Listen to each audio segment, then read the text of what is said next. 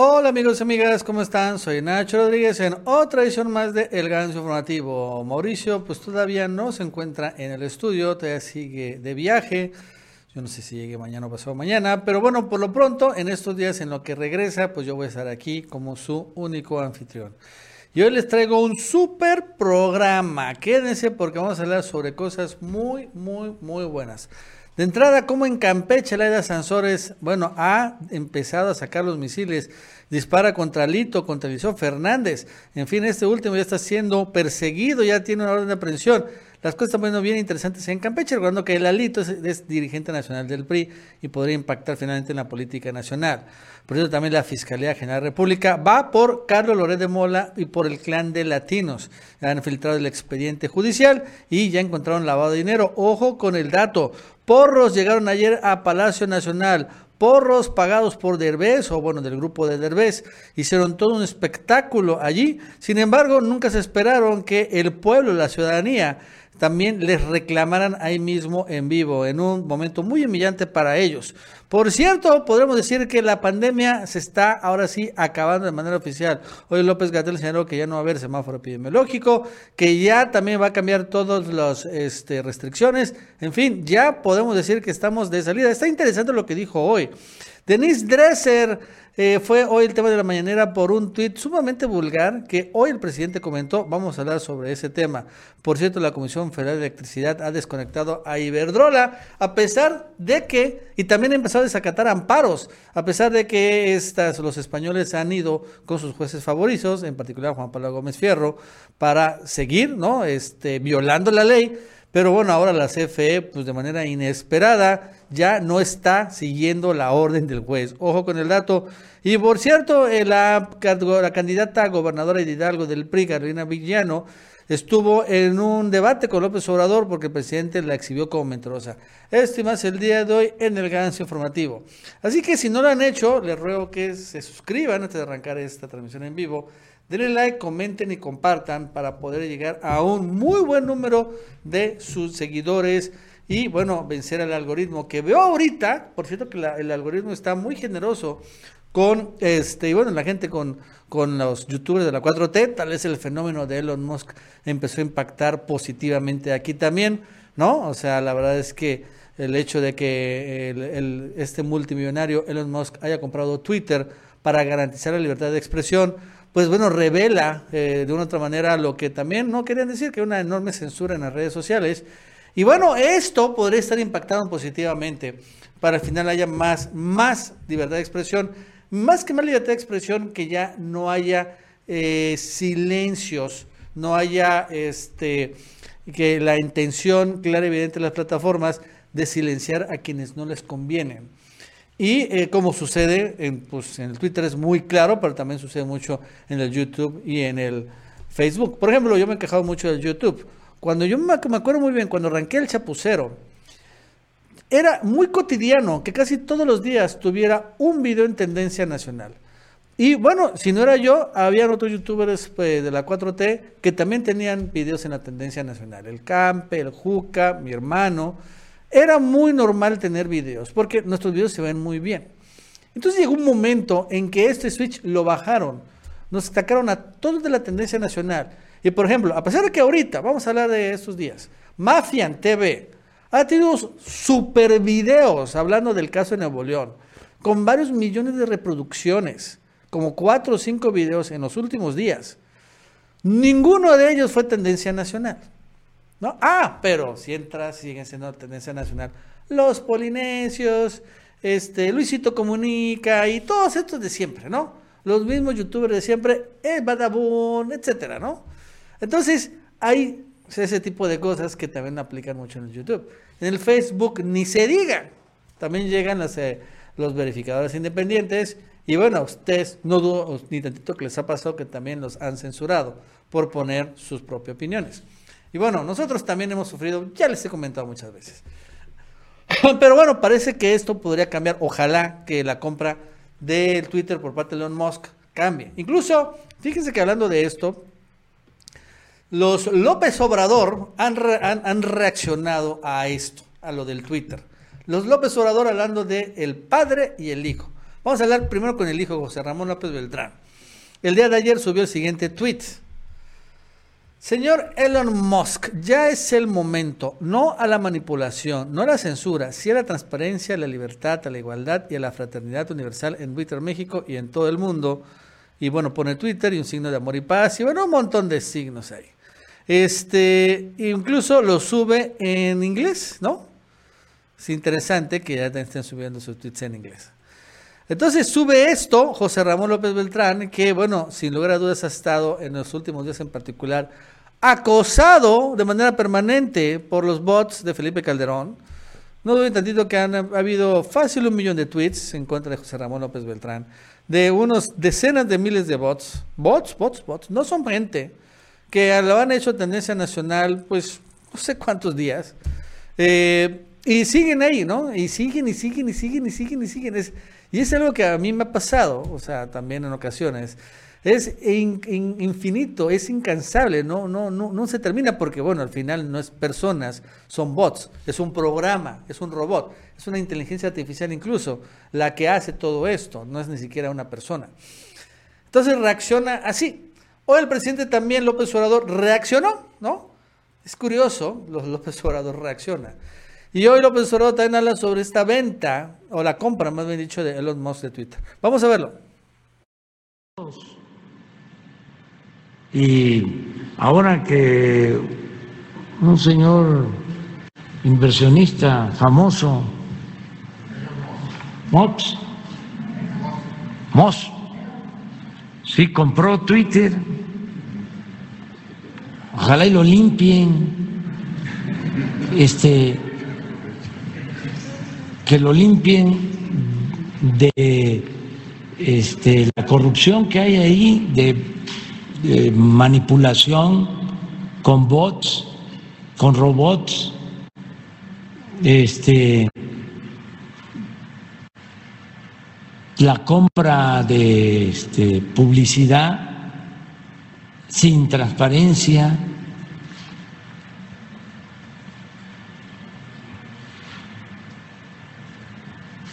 que se acabe la manipulación y que no haya censura. para tener medios de información de alternativos y que todos tengamos posibilidad de comunicar. Ahora, pues no sé, la verdad es que ¿qué sucedería, no? Obviamente con esto de Elon Musk, eh, él ha prometido que va a combatir los bots, pues no sé, no es tan, honestamente no es tan difícil. O sea, otras redes sociales, como por ejemplo el Face, el YouTube, tienen mecanismos eh, en donde combaten los bots de una manera mucho más efectiva. Pues por eso no hay tantos bots. Digo, no es que no haya, pero no están tan invadidos como el Twitter, donde es claro y evidente que los bots no solo son tolerados, sino son parte del negocio. Así yo lo veo es parte de ellos mismos venden los servicios de bots y de promoción. O sea, uno no puede explicar. Si yo ahorita hago una encuesta de Twitter, bueno, la voy a hacer ahorita. A ver, a ver vamos a hacerla. A ver, vamos a poner. Si hoy fueran las elecciones del 2018, ¿por quién votarías? ¿No? Vamos a ponerlo. AMLO, Meet y una más. Anaya. Estamos arrancando. Ahí está. Y les puedo asegurar algo. Que esta encuesta la va a ganar Anaya. O Meet. Y López Obrador va a perder por muchísimo. Ahí está. Vamos a ver la acción de los bots en este momento. Se los prometo, va a empezar primero ganando López Obrador los primeros 10 minutos, 15 minutos, y después de unos 20, 30 minutos van a llegar los bots y va a tener no sé cuántos miles de bots. Entonces es claro que es una acción concertada, es parte de lo, este, de la, del, del, pues del paquete. En donde, bueno, en México, eh, porque pues Twitter internacional lo controlan los Musk, pero en México lo controlan los españoles, un español, el del grupo Prisa, este, tengo entendido que es el que está atrás del Twitter Latinoamérica.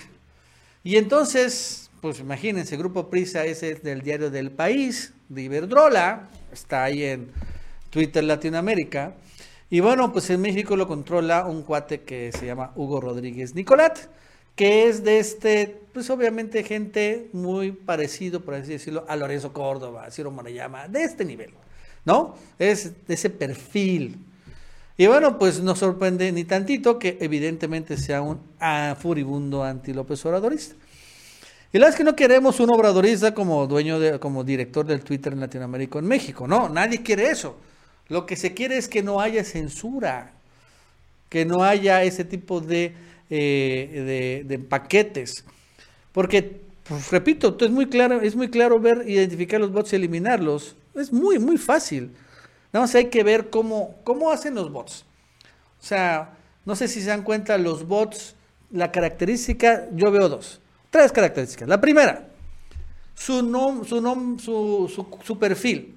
Su perfil siempre es un nombre muy común, vamos a ponerle Juan, y una serie de números, como 7, 8 dígitos generados al azar. Juan 7, 8, 5, 4, 7, 4, 2, 3, 1, ¿no? De entrada. Ese es, ¿y saben por qué lo hacen? Porque al final agarran una lista de nombres, lo ponen en una cuenta de Excel, y después le ponen al, al Excel, genérame este, números aleatorios, y entonces ya generan finalmente la cuenta. Esa es de entrada. La segunda, la foto del perfil. Generalmente, el 99% de los bots, su foto de perfil es, no es una persona como tal, sino es Batman, Superman, es López Obrador como vestido como payaso, o cosas de ese tipo, ¿no? Pero no es una persona normal. No, o sea, como uno tiene su cuenta de Twitter. O la tercera es una chava muy buena, muy guapa. Así, casi, casi que dices, wow, está buenísima. Pues es bot, queridos amigos. No digo que mujeres bonitas o guapas no tengan cuentas de Twitter, está claro. Pero la gran mayoría, el 95%, por así decirlo, de las mujeres guapas, buenas, pero exuberantes, o sea, todas exuberantes, güeras, ojo verde, que tuitean todo el tiempo en contra de el Cacas López Obrador. Señores, ese es un bot. Ese es un bot. ¿No? O sea, el 95, 99% de las veces, digo que tal vez uno, una mujer guapa y buena, efectivamente exista y tuitea en contra de López Obrador. Es muy claro y evidente localizarlos, identificarlos, así, a simple vista, más con algoritmos. O sea, nada más que el Twitter no lo quiere, nunca ha querido eh, eliminarlos. Repito, porque es parte del negocio. Que quede claro, ellos venden. Entonces vamos a ver si efectivamente, a ver, eh, cambian las cosas.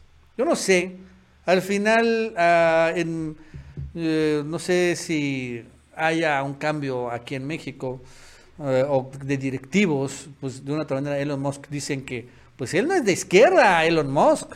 No recuerda que Elon Musk, él quiere el litio, él promovió el golpe de Estado en Bolivia.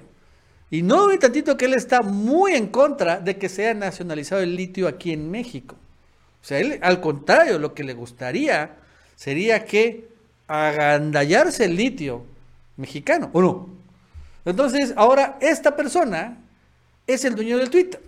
Así que no creo que sea muy pro Obrador, les soy honesto. No creo que sea muy pro AMLO. No, al contrario va a ser un más furibundo anti porque va a llegar cuando vea México y diga, es que aquí han nacionalizado el litio. Ah, bueno. ¿Y quiénes están a favor de privatizar el litio? Borolas, Claudio X González, Xochitl Galvez, Lili Telles. Bueno, pues a ellos hay que darles la difusión. ¿O no? Digo, ojalá me equivoque, pero no lo creo. A ver, vamos a ver cómo, vean cómo van ahorita. Así va a 5 minutos, ¿no? Obrador masivo 83%. Muy bien. 141 votos. Perfecto.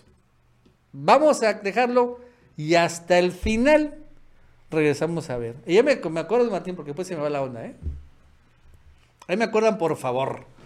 Bueno, este, así está, pero es interesante la reacción de Tomos de los López Obrador. Fíjense que está pasando, este, eh, a nivel nacional eh, ha empezado una nueva una, cacería. Y vamos a hablar, no quiero hablar todavía de Loret, vamos a hablar de Campeche. Campeche es algo muy interesante, porque en Campeche, este, Laida Sansores, pues me gusta Laida porque está haciendo cosas que dijo que iba a hacer. De entrada, está pues eh, ya salió una orden de aprehensión contra un ex candidato a la gubernatura de Campeche. Eliseo, ¿qué? ¿Fernández? ¿Cómo se llama? Fernández, ¿no? Hace unos días eh, salió la nota de que Eliseo Fernández, eh, muy amigo de ya saben quién, finalmente le dieron, le giraron una orden de aprehensión. Esto no hemos hablado, vale la pena. Lo, lo, lo, lo, publio, pero no le he hablado yo, no le he sacado, vale la pena comentarlo.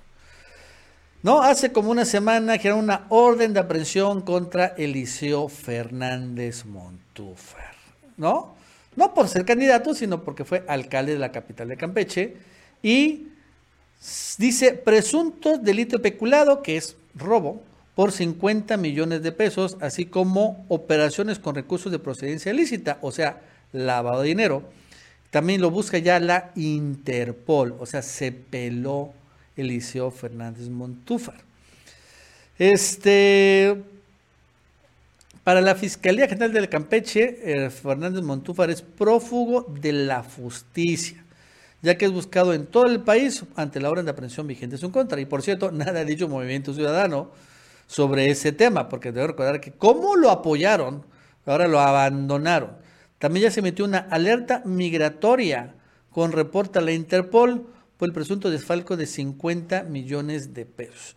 Yo me recuerdo mucho, y Laida me lo contaba incluso, este, no solo en, entrevistas, sino también cuando hablaba con ella, porque hablé en ocasiones con ella, de que efectivamente, ¿no? O sea, habían unas este, facturas, ¿se acuerdan? Eh, eh, contratos que estaban escondidos o perdidos de no sé cuántos, cuánto dinero, pero nadie sabía de qué se trataba. Eh, y que bueno, muchos también señalaban de los negocios y empresarios se venían de Quintana Roo. Incluso señalaron que mucho de la campaña se pagó con dinero de Quintana Roo, de gente de Borge. Y bueno, pues sale la orden de aprehensión. Ahora, saco esto porque el día de ayer, bueno, hace unos días el liceo subió un tweet de un Facebook como que burlándose de este de, Laida Sansores y de esta orden de aprehensión. Honestamente no sé quién esté este eh, estoy buscando. No sé quién esté eh, atrás de asesorando al Liceo Fernández Montúfar, pero sacó un tweet en donde, a ver, lo estoy buscando. Ahí está, queda. Bueno, es un face. Póngalo ahí. Y le pone, salud Laida, pasa buen domingo. Y fíjense, ¿no? Cómo es eh, manipulador. Sube la foto de su hijo, ¿no? Difuminado con, bueno, supongo que está tomando pues, este, pues un refresco y ahí pone una ballenita. Entonces, así como para que diera lástima, ¿no? O, sea, ¿sí me entienden? Esta es una manipulación. Y honestamente es muy burdo utilizar a tu propio hijo como defensa a este tipo de cosas. O sea, la verdad es que de muy mal gusto sube esto Eliseo. Entonces vamos, en el Face y lo más interesante es que le contestó Laida. ¿No? Y ahí se pone más interesante. Este. Ya lo, lo borraron, pero sí le contestó a Laida. Le contestó, a ver, vamos a ver, ¿dónde está la, respuesta? Pues ya la borró Eliseo. Este. A ver, a ver, por aquí me la están mandando. Este. Ah, no, la cara la censuró Laida, sí es cierto, perdón. La cara la censuró Laida. A ver, pónmelo. Esta es la publicación original y aquí vemos la cara de Laida. Sí, cierto, sí, cierto. Me están diciendo. Pero bueno, le contesta Laida. Ahorita vamos a le contesta el fiscal general también de, de Campeche. Pues por esta, creo que honestamente, muy inapropiada forma de manipular, ¿no? Este, a la gente. Y bueno, eh, las cosas, a ver, a ver, aquí está, está cargando. Le contesta la idea así. Aquí lo tengo. Eliseo dice, esto no es un asunto personal. La Fiscalía Anticorrupción emitió una orden de aprehensión en tu contra, basada en acusaciones de la administración anterior. Lamento por tu familia, pero el ejemplo de un padre debe estar por encima de todo. Tú dices el tiempo que da la ley para aclarar las acusaciones. Creo que no tomaste en serio la ley. En ninguno de los videos o publicaciones que has publicado has justificado las acusaciones en tu contra. Si tu defensa la quieres hacer mediática y desde la clandestinidad, es tu decisión. Te invito a que des tu versión de las acusaciones. Tienes los medios, los recursos e incluso los editores para hacerlo. Tu hijo es encantador. Dale el ejemplo que merece. Vivir con verdad es un compromiso íntimo y una prueba que dura toda la vida. Asúmela. ¡Wow! ¡Tómala! Muy fuerte. Laida Sansores. Y, a ver, aquí me está mandando. Este, le contesta también el secretario de gobierno de Campeche. Se llama Aníbal Ostoa Ortega. El uso de redes sociales para victimizarse no es más que una estrategia para desviar la atención sobre el fondo del tema. Corrupción desmedida que desnuda la inmoralidad y la falta de escrúpulos de quien alguna vez ambicionó con gobernar Campeche. Hoy asistimos al sepelio, obviamente en sentido figurado, del Liceo Fernández Montúfar. Las demandas son innumerables, no hay manera de evadir la justicia y por consecuencia la cárcel. Gobernadora Laida solo cumpla la ley. Los campechanos se lo agradecerán. Pronto caerán más delincuentes de cuello blanco. ¡Wow, wow, wow! Muy fuerte, ¿no? Pero las cosas se ponen más interesantes, ¿no, caballo? Porque, oh, eh, no sé si ustedes lo, saben, pero bueno, Laida tiene un programa de, de, televisión. Es, bueno, su versión de la mañanera. Y vean cómo va a ser hoy. Se llama Martes de Jaguar. El capítulo 23 va a estar dedicado a Alejandro Moreno, los traidores a la patria. Eliseo Fernández. Y bueno, ya algunos aquí dependencias como ICATCAM, CFE y el DIF. Pero, ¿cómo la ven? ¿No? Aquí, Laida Sansores también preparando, bueno, el expediente de ambos, ¿eh? porque también Laida Sansores ha insistido en este residencia, mansión, que compró, pero de una manera muy extraña, incluso a través de muchos de fraude, allá en Campeche, a Lito Moreno. Y la verdad es que, bueno, ambos personajes, pues a pesar de que Campeche es pequeño, eh, son importantes, relevantes nacionalmente, ¿no? Eliseo Fernández, siendo no solo ex candidato, sino también uno de los que pensaba, un ciudadano que iba a ser como que uno de sus Golden Boy, pues ya acabó así, siendo perseguido, fugado e intentando utilizar a su propio hijo como para que la gente le, le dé lástima, pobrecito, se va a quedar si su padre va a ser huérfano. Bueno, pues eso hubiera pensado honestamente en su hijo antes de robarse 50 millones de pesos. Y por otro lado, Alito, ¿no? Que bueno, se desgarra las vestiduras de que es un ejemplo, un personaje honesto y acusa al presidente de corrupto, pero ya en Campeche le tienen bien listo su expediente. Es que Leida sí va con todo por él. Bueno, antes les recordamos que antes de seguir que se suscriban, denle like, denle este manita para arriba para que, bueno, este eh, canal eh, llegue, este video llegue a muchos, muchos más seguidores. Y vámonos con ah, Loretito, porque hoy sacan un reporte muy, muy, muy fuerte de lavado de dinero, donde está metido Loretito y este expediente ya no es versión periodística, no es chisme de redes, no es video de youtuber, vende playeras, sino es de la Fiscalía General de la República.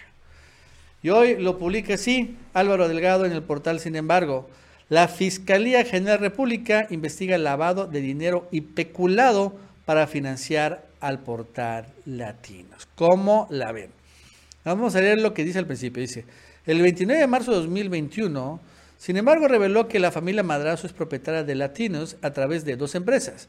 Una que se llama BCG Limited Consulting y otra que se llama Digital Beacon Programmatic Services. Y que otras de sus firmas obtuvieron multimillonarios contratos del gobierno de Aureoles en Michoacán. ¿Ok? Bueno, eso ya se sabía. Un año después, dice, las investigaciones acreditan los vínculos entre empresas y oficinas gubernamentales de acuerdo con documentos de este medio digital.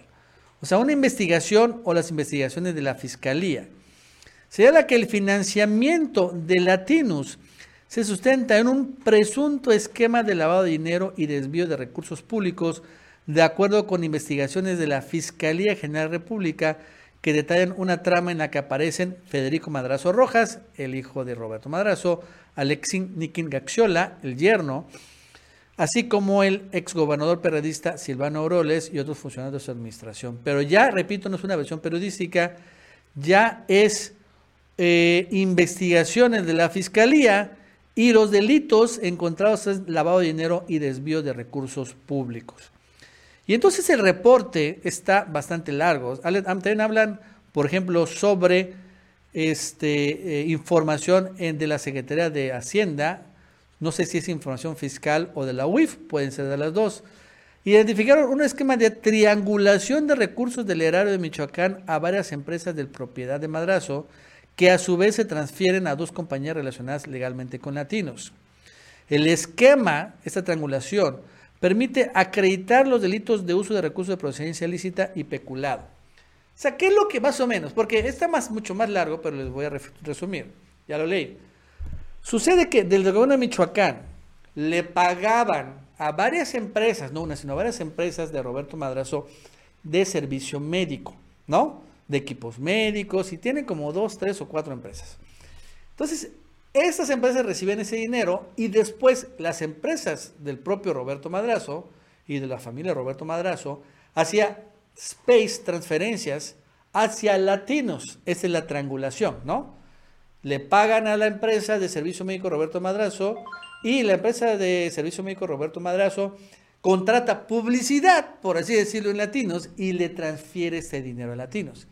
Esa es la triangulación, ¿no? Sale primero a una empresa eh, que vende equipos médicos, acaba en latinos. O sea, en chayote, pero para no eh, salir de la presupuesto de comunicación social, sino salir a través de presupuesto de salud. Aparte, por ejemplo, allá había presupuesto de COVID, toda la cosa, pues todo eso acabó allí con este con, ah, con en, la empresa de latinos. Este, y miren, vamos a seguir viendo el reporte. O sea, nada más, por ejemplo, las grafiquitas. O sea, es, y eso es, claro que es un reporte, es claramente es un reporte de la UIF. Por ejemplo, aparece Silvana Auroles, aparecen las empresas del clan Madrazo, uno se llama Digital, Digimedical, Samedic, Jova Health, diseño de salud, con varios contratos. Este tiene 113 millones, este 425 millones, esta 10 millones, esta 134 millones, ¿no? Y después, ¿no? Estas empresas acaban dándole a las empresas de latinos, ¿no? Es lo que está diciendo. Entonces, por ejemplo, en 2020 le metieron 20 millones de pesos directamente a una empresa de, eh, estas de, empresas médicas, ¿no? Y bueno, aparecen transferencias, 4 millones de SPAY, 6 millones de otra, una empresa se llama Digital Digimedical, otras empresas de Samedic, bla, bla, bla. Entonces, así se va, ¿no? Este, por ejemplo, aquí recibió mil millones de pesos un personaje procesado por lavado de dinero y que también está metido en la trama de latinos. O sea, es un reportaje pues completo, pero lo interesante es que no es un reportaje nada más de Álvaro Delgado, sino, según la nota, vuelvo a aclarar, es de una investigación de la Unidad de Inteligencia Financiera y de la Fiscalía General de la República. Encuentran lavado de dinero, y peculado. el peculado, pues porque el dinero iba a ser para servicios médicos y acabó siendo para pagar chayote. Ese es el peculado. Y el lavado de dinero, porque al final en esa triangulación de recursos hicieron también obviamente este eh, eh, el dinero de salud acabó yendo a, a las cuentas de Loretito. Entonces, pues eh, son dos delitos graves en donde están metidos pues todos estos personajes, empezando por, claro, el clan madrazo, pero también no muy tantito, que este la la la el este Loretito, Broso y todos ellos, que también son, pues, cuando menos cómplices de toda esta trama. Y fíjense que López Obrador, en medio de, esto, eh, volvió a sacar el tema del departamento de este Loretito. Ya al final, en la mañanera, eh, volvió a, señalar, porque ayer Loret le dijo, ay, sí, es que eh, habla mucho de mí, pero no habla de las mujeres. Pues entonces López Obrador le contestó, pero volvió a sacar el departamento. y vale la pena actualizar lo que dijo hoy López Obrador de Loret en medio de este escándalo. Vamos a escucharlo. O lo van a ver en la televisión, o lo van a leer en los Entonces, me estaban diciendo de que eh, es el edificio más exclusivo de la Ciudad de México. El edificio con los departamentos más exclusivos de la Ciudad de México.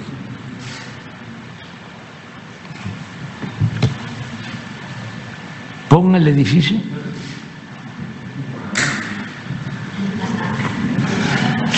Sí como los del Infonavit.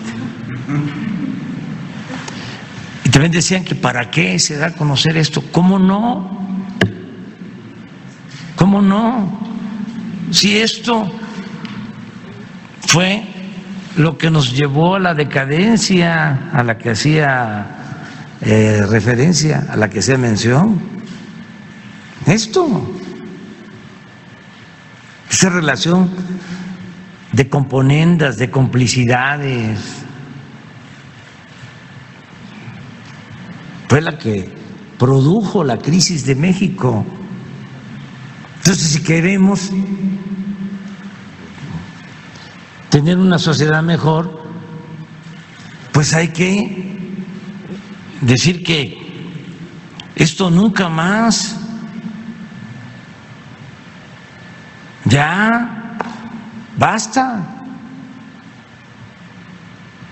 Y claro que es un asunto público. ¿Cómo no va a ser un asunto público si eran los atacantes principales, los eh,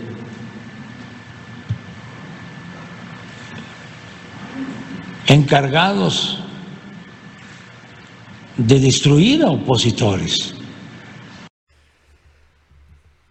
Y bueno, la verdad es que este hoy Carlos Loret ¿no? empieza a poner una serie de tweets donde se nota que está pues muy dolido. ¿No?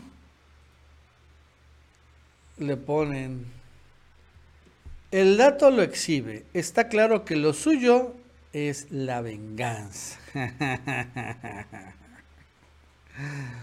Por cierto, ¿este me tiene bloqueado o qué?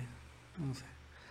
Eh, no, este, no, no, nadie dice nada, no niega la investigación de la Fiscalía General de República sobre latinos, sobre el lavado de dinero. Gustaría saber, pues, cuál sería, ¿no? El reporte de latinos y de Loretito sobre la investigación del lavado de dinero de un medio de comunicación ¿no? Pues no, no ha dicho nada, eh, pero bueno, ahí está este tema. Y sí le están cayendo a Loret, sí le están cayendo a Loret, eh, y creo que no sorprende a nadie, pues el Pepe López Obrador ha telegrafiado el movimiento. Y las cosas van a estar muy fuertes. Por cierto, no solo estuvo, quemó este, López Obrador a Loret, también quemó a Denise Dresser. Eh, porque Denise Dresser ayer subió un tweet. ¿Se acuerdan que ayer este, el Trump salió, bueno, este tema que hablamos de que Trump se, pues, fantaseó, vamos a ponerle así, ¿no? Sobre cómo hubo una conversación para que hubo una realidad, se desplegara la Guardia Nacional para detener al flujo migrante que iba a Estados Unidos, después de una fuerte presión del propio Trump, ¿no? Eh, y bueno, una crisis diplomática muy importante. Entonces, bueno, Trump dramatizó, por así decirlo, ficcionalizó el momento y bueno, puso como si él hubiera hablado con López Obrador de manera personal. Nunca fue así. Eh, y, pero bueno, esto creó mm, después ayer de que señalaran que López Obrador es un traidor a la patria. Sí, en serio, es lo que está diciendo ayer la derecha. López Obrador es un traidor a la patria porque se doblegó ante Trump. Bueno, pues Dresser puso un muy desafortunado tweet, muy vulgar, que hoy López Obrador lo retomó para también exhibirla. Vamos a verlo. Yo estoy seguro que mucha gente tenía una idea distinta de la señora Dresser, como tenía una idea distinta de Aguilar Camín o de Krause o de Chumel o de Lore de Mola. Pero ahora, como son tiempos de definiciones, pues muchos están mostrando el cobre. Yo estoy seguro que este, quienes eran simpatizantes de la señora, sí, ya los niños están en la escuela, entonces.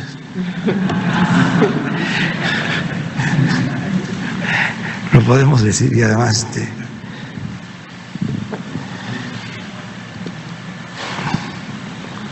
es para que vean el nivel.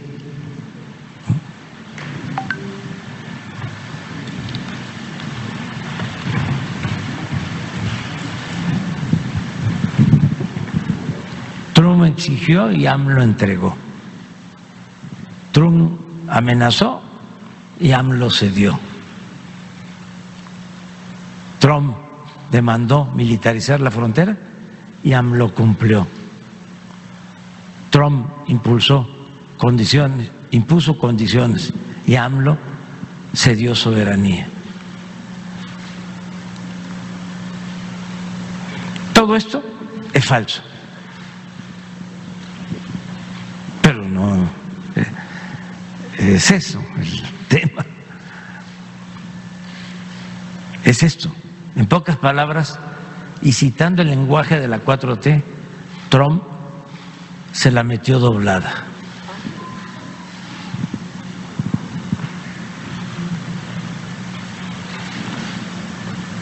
Eso es.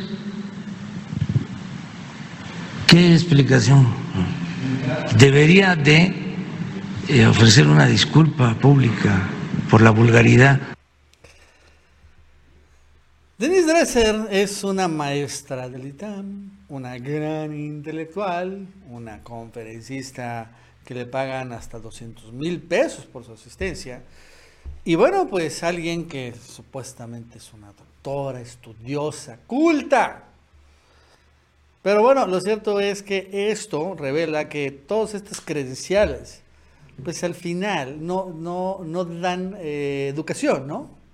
O sea, tanto estudiar para que seas una, una vulgar. Para que al final, ¿no? Pues digas este tipo de cosas. Pues sí, muy, muy, muy, muy mal, ¿no? Y la verdad es que a las mujeres eh, es una vulgaridad. Porque es que también lo dijo Paco Ignacio Taibo II. Ok, sí, sí, cierto. Pero Paco Ignacio también siempre ha sido muy vulgar, ¿no? Es parte de su estilo, seamos, seamos honestos. Este. Eh, no, no sería la primera ni la última vez, siempre ha sido así y bueno, la gente que lo conoce pues lo acepta. Pero de Denise Dresser pues supuestamente no, ella es al contrario una mujer muy propia, de clase social, muy culta, etcétera, etcétera. Pero cuando saca esto, finalmente, bien dice el presidente, pues se exhiben como son. Que son, pues, de, estos, de estas personas, de este, este, este pensamiento, es así. Es un pensamiento grosero, es un es una, es una, es una personalidad de superioridad, es una personalidad de gran resentimiento social porque no pueden aceptar de que un morenito que no sabe hablar inglés, que se le, se le, se le va la eje al final de las oraciones, esté ahorita gobernando la presidencia de este país. No pueden aceptar que también el pueblo, la mayoría, moreno también, esté verdaderamente empoderado y esté informado. No pueden aceptar que ellos no sean los que estén dictando pues la agenda nacional, las órdenes, y bueno, cómo debe educarse al pueblo. No pueden aceptarlo. Esto los genera un enorme enojo. Y este, y bueno, pues al final este enojo y frustración, pues se desborda. Se desborda. Puede ser muy culta Denise Dresser, no doy que sí lo sea, pero pues su enojo, su frustración y claro, su pensamiento acaba así, ¿no? Siendo exhibido de esta manera. Y bueno, presidente, pues la verdad es que sí. Por cierto, también rápidamente hablando de la mañanera, este, fíjense que hoy estuvo interesante porque estuvo López Gatel, hoy fue el pulso de la salud. Y hoy López Gatel, este, habla de que ya está acabándose ahora sí la pandemia, que ya, ya se está acabando la pandemia que se ha convertido en algo que se llama endemia, ¿no? Donde ya la enfermedad llegó para quedarse, como creo que queda muy claro, pero que ya va a tener sus propios ciclos, ya va a ser manejado como la influenza, como el dengue, como otras infecciones. Ya no vamos a estar en emergencia, pues, permanente. Y, no solo eso, sino que también ya hay unos criterios que ya también se han cumplido de la OMS y que es inminente que se termine la pandemia de manera formal en México, pues parece que hoy se terminó en México, pero también a nivel mundial. Vamos a escuchar rapidito a la Gatel. La Organización Mundial de la Salud analiza ya desde hace varias semanas cuáles pueden ser las perspectivas de esta epidemia, cuándo ya podemos decir que ya no estamos en un estado epidémico. En algún momento tenemos que decidirlo y tiene que ser con bases científicas, con bases técnicas. Esto es importante porque COVID-19, el virus SARS-CoV-2, no se va a ir de la humanidad como no se ha ido casi ninguno de los virus respiratorios que han causado epidemias, incluida la influenza.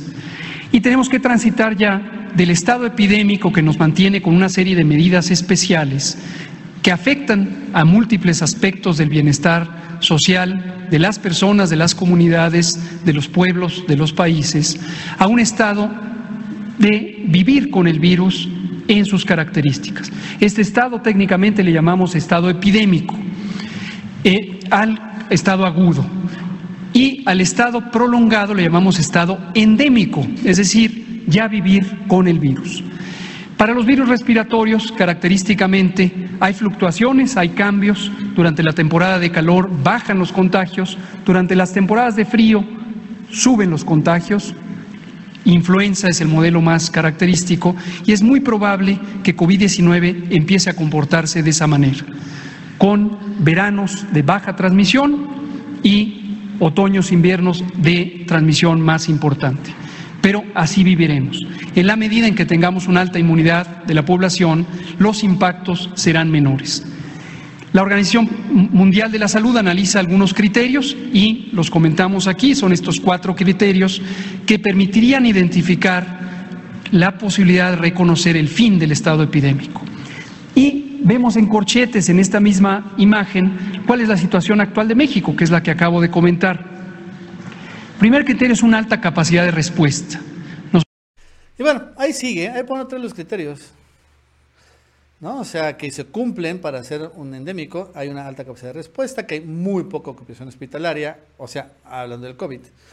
Una muy alta cobertura de vacunación, 90% de vacunados, por eso ya se van a vacunar a los menores de edad. Muy pocos fallecidos detectados, promedio 4 por día, y muy pocos casos positivos detectados, promedio 292 por día. Debemos recordar que hubo hasta 20 o 30 mil positivos en un día. Ahorita nada, 292 en todo el país. Y bueno, no solo eso, también López Gatel señaló que ya no se va a publicar más el semáforo epidemiológico, o sea, ya todos estamos en semáforo verde forever and ever, ya se, se termina el semáforo, ya este tema de los, colores ya no va a seguir. Y no solo eso, también van a actualizar un documento que, bueno, es eh, legal, que da recomendaciones para tener COVID.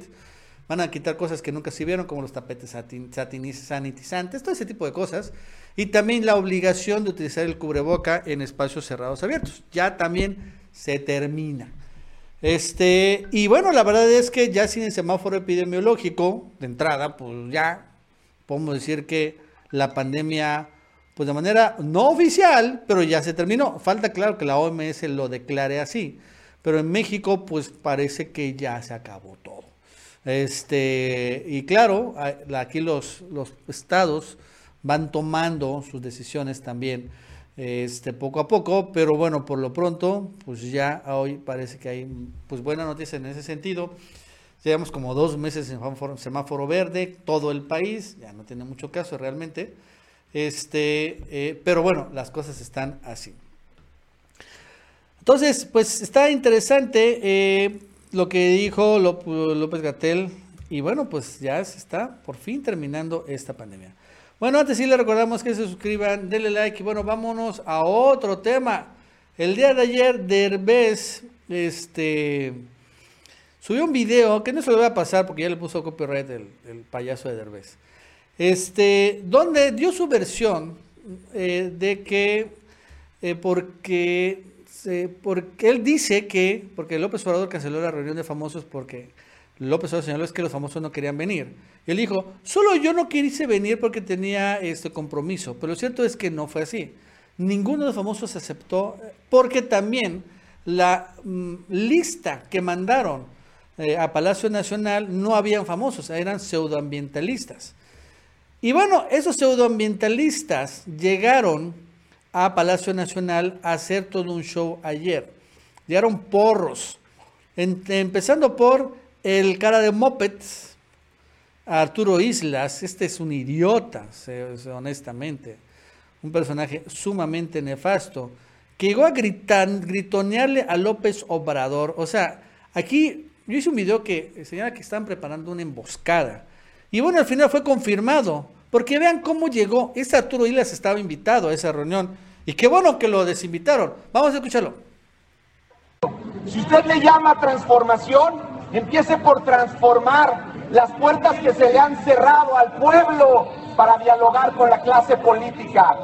Hoy estamos aquí desde muy lejos, presidente, y quizás mis compañeros de Quintana Roo se vayan, pero trataré de venir una que otra noche cuando usted esté dormido para gritarle desde aquí, aunque un día me digan loco, sé que los locos que cuidan la naturaleza de alguna manera serán recordados así como su función social y su movimiento por las comunidades ha sido una causa, la mía por mis hijos, por México, por los jóvenes, es la naturaleza. Sin politiquerías, presidente Obrador, sin politiquerías, con cariño y con amor vendré a buscar esa reunión. No importa que nos denoste, no importa que nos critique, yo sé que en algún momento, y que ojalá no sea fuera de su mandato, en usted quepa la prudencia, abra los oídos con inteligencia y escuche esos cuantos que quieren ayudarle a hacer las cosas mejor. Que Dios lo bendiga, presidente, presidente Andrés Manuel. De parte del colectivo Sélvame del Tren, queríamos estar aquí para que los medios lo tengan como testimonio. Que no, no nos rajamos, chinga. Es un personaje muy idiota. O sea, yo he tenido mis propios problemas con él. La verdad es que es muy, muy, muy, muy, muy, muy conservador, ¿no? Es así, de este nivel. O sea, así, así como lo escuchan, así es. Este, y bueno, eh, aquí, fíjese, está, aquí, no, aquí, eh, vamos a así, aquí te sigo hablando porque también hicieron un circo y estos son los tres que iban a ir también hoy. Este es Arturo Islas, el cara de moped, este idiota. Este cuate es el buzo, supuesto buzo, pero que demandó al tren Maya y a través de él, es que se amparó, o sea, él fue el que frenó las horas del tren Maya a través de un amparo, ¿sí? Y esta es una, pues yo no sé, creo que también es una busa. Si se dan cuenta, la característica de estos tres es que ninguno de ellos es de Quintana Roo, ninguno de ellos es obvio, evidente, este, vive en estos pueblos originarios donde pasa el tren Maya, ni uno, ni uno vive en esos pueblitos, todos son obviamente fresas, fifís, con lana, y bueno, todos ellos también con esta actitud piensan así, en este, por así decirlo, eh, esta clase socioeconómica, piensan lo que es mejor. Y ahí todos ellos estuvieron hablando, ¿no? Diciendo puras tonterías. Vamos a escuchar un poquito más que lo que más dijo este Arturo Islas. Vamos a escuchar a todos, un poquito más. Solicitas una lista de asistentes. Enviamos la lista de asistentes, la cual se confirma. Y además se dice que tienen que ir los que aparecen en el video y se colocan cada uno no tiene que ver con política, tiene que ver con una falta de respeto y de educación, porque eso no es justo. No puedes citar a alguien a tu casa y luego cancelarlo porque no te parecen las personas que van a ir en ese momento. Y por eso mi voz mediática está aquí. El único que se negó a asistir a este sitio se llama Eugenio Derbez porque está filmando una película. Pero Eugenio Derbez pudo haber venido a este sitio que no estaba confirmado en la lista a dar un autógrafo a dar la foto que se buscaba. Nosotros quisimos en todo momento un diálogo cordial y desde el primer video así ha sido. Insisto para que escuchen las personas. Sí queremos que haya progreso y se haga el tren Maya, pero no a costa de mentiras hacia los que menos tienen. Ellos son los que están defendiendo al pueblo. bueno, sin embargo, lo cierto es que mientras están diciendo todo este tipo de cosas, pues como están en el Zócalo, está el Palacio Nacional, pues la gente le empezó a reclamar en otros videos, ¿no? Vamos a verlos. A ellos, ¿no? o sea, que, que, pues son, le dijeron muchas cosas, ¿no? Las que sí salieron muy fuertes. Vamos a verlo. Colectivo Sélvame del Tren, queríamos estar aquí para que los medios lo tengan como testimonio. Que no, no nos rajamos, chinga. No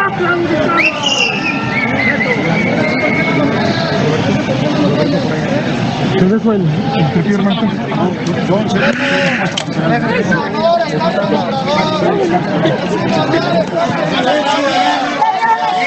A ti te toca como a mí, hermano. Eres parte de la naturaleza. Quieras o no. robado dinero. Separarnos.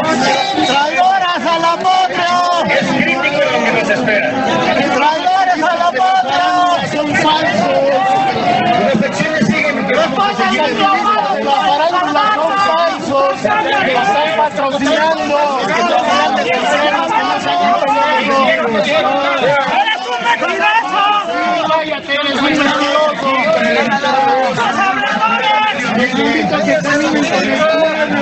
Cuando estaban invadiendo las tierras en Cancún no dijeron nada y hoy están preocupados. ¡Fuera!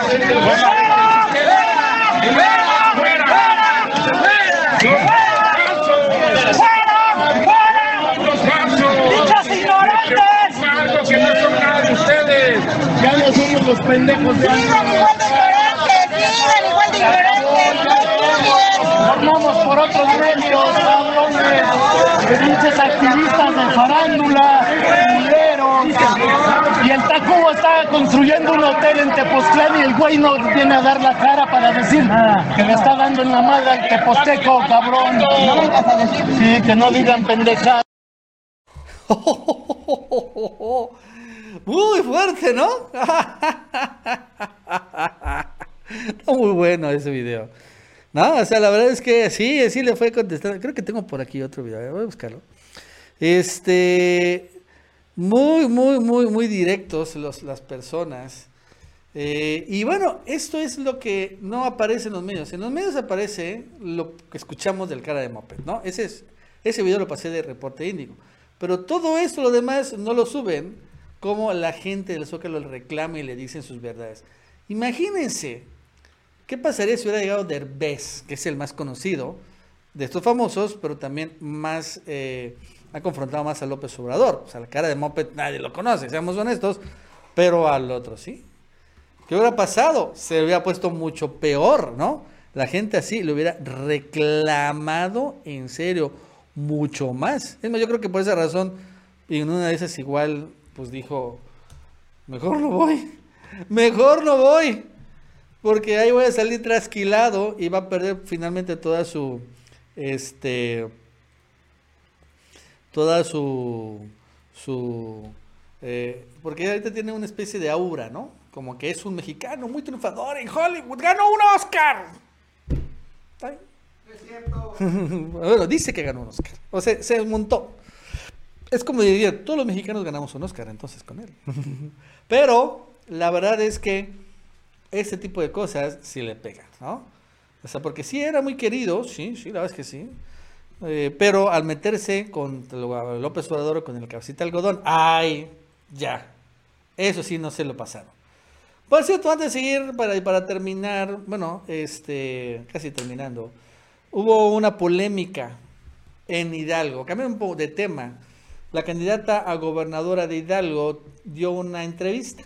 Una entrevista en donde se sinceró de que al final lo que ella, de, ella propone, recortar apoyos sociales para empezar a dar más obras. ¿no? Entonces, la verdad es que sí lo dijo. Vamos a escucharlo total de, de, ese gasto es de 8.600 millones de pesos, el gasto de operación de adultos mayores. Nos parece un exceso. Con ese dinero podríamos hacer muchas carreteras, obras de infraestructura. El total. Un video después del debate. Entonces, ¿qué pasó? Este video se empezó a viralizar porque al final, ¿no? Este dice pues efectivamente que este, eh, ellos estarían dispuestos o lo que proponen es suspender los apoyos sociales para dar obras. Y obras hay que ponerlo en contexto, sin sinónimo de negocios. O sea, prefiero, en lugar de darle apoyo a viejitos, prefiero yo hacer un puente y quedarme con la ganancia y claro, con el moche, ¿no? Esa es la diferencia. Y López Obrador lo exhibió, exhibió a Karina Villano y este pensamiento que siempre ha dicho que si gana la oposición, el PRI y el PAN, lo primero que van a hacer es cancelar los apoyos sociales. Vamos a escuchar al presidente. Caciques que maltratan a la gente humilde. Por eso no me extraña lo que declaró una candidata del PRI, de Hidalgo. No me extraña de que eh, hay que quitar las pensiones a los adultos mayores. Fue sincera, porque también cuando se estableció de que iba a convertirse en un derecho constitucional la pensión a los adultos mayores, todos los del PAN votaron en contra. Pero no me extraña, porque para ellos eso es populismo, paternalismo. Dice la señora, este, hay que quitar las pensiones y hay que destinar ese dinero a las carreteras. Pues eso era lo que eh, hacían antes, nada más que no los destinaban a las carreteras, se robaban el dinero. Y ahora cada adulto mayor tiene su apoyo. Bueno, esto impactó muy fuerte, ¿no? Al final. Y entonces eh, la Villano empezó a decir que, que es completamente falso, que lo que dijo no es cierto, que lo que escuchamos que dijo es editado, que no era ella, era un títere. no sé, vamos a escucharla. Señor presidente, me dirijo a usted con todo respeto. Hoy se aventó una desafortunada declaración sobre Hidalgo, sobre mi estado. Le mintieron. Se trata de un video editado. Yo no pienso quitar los programas sociales, menos las pensiones a adultos mayores. Al contrario, yo le entro con usted para incrementar esos programas y que nuestros adultos mayores reciban mucho más, todo lo que se merecen. Hidalgo ya decidió y quiero que sepa que en mí tendrá una gobernadora con la que se va a entender, dispuesta a sumar esfuerzos en favor de nuestra gente. Bueno, bla, bla, bla, bla. Pero, bueno, o sea, es que pues, sí lo dijo. Digo, se nota claro, yo soy muy bueno y le sería honestos si fue o no editado el video. Pero claro que es real el video, ¿no? O es realmente increíble. Pero bueno, este... Pues, ¿Qué quieren que le diga? La, le pegó, ¿no? La exhibida del presidente y bueno, pues que esté diciendo este tipo de cosas, pues no puede. Vamos otra vez a Campeche, luego de que Eliseo Fernández, eh, exalcalde de Campeche y quien cuenta con una orden de aprehensión, subiera una fotografía con su hijo en redes sociales. La gobernadora le, Laida Sansores respondió que le diera el ejemplo a su pequeño. Recordando que la Fiscalía de Combate a la Corrupción emitió una orden de aprehensión en su contra avanzada en acusaciones de la anterior administración, por lo que en modo de burla Eliseo se tomó una foto junto con su hijo. En la imagen el pequeño tomó una lata de al parecer refresco y el exalcalde posteó Salud Laida, que pase buen domingo. Y bueno, la verdad es que este, Laida lamentó lo que sucede con la familia del exfuncionario, pero respondió que el ejemplo de un padre debe estar por encima de todos.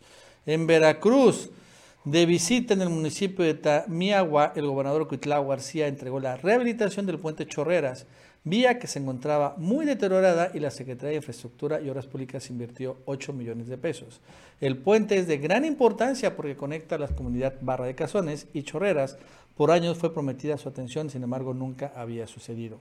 Es en esta administración que en febrero de 2021 inició la atención, ya que en 2017, debido a la creciente del estero de Milpas, el puente Chorrera sufrió severos daños debido a la fuerza del cauce. En un acto sin precedentes, la enorme estructura quedó ladeada y ya no era seguro cruzarlos. Bueno, Morena News, en conferencia de prensa, el presidente nacional Mario Delgado anunció que esta semana este partido tendrá lista ya la denuncia penal que presentará en contra de los legisladores que votaron por desechar la reforma eléctrica. Esta denuncia por traición a la patria. Misma que se socializará en las diferentes plazas públicas del país para que pueda ser suscrita por la ciudadanía y después sea presentada de manera formal ante la Fiscalía. Ojo con el dato. En esta transformación se está procurando que haya cero impunidad. Por tanto, no podemos quedarnos cruzados de brazos. Vamos a presentar una demanda por el delito de traición a la patria, sustentado en el artículo 123 del Código Penal Federal, contra los 223 legisladores que votaron en contra de una reforma que buscaba que el Estado mexicano recuperara la rectoría sobre el sistema eléctrico nacional, porque la reforma de 2013 lo que hizo fue entregarle de manera paulatina a las empresas transnacionales, declaró Mario. De igual forma, agregó que puede haber coyunturas políticas o debate de ideas, pero que el juicio de la historia es implacable.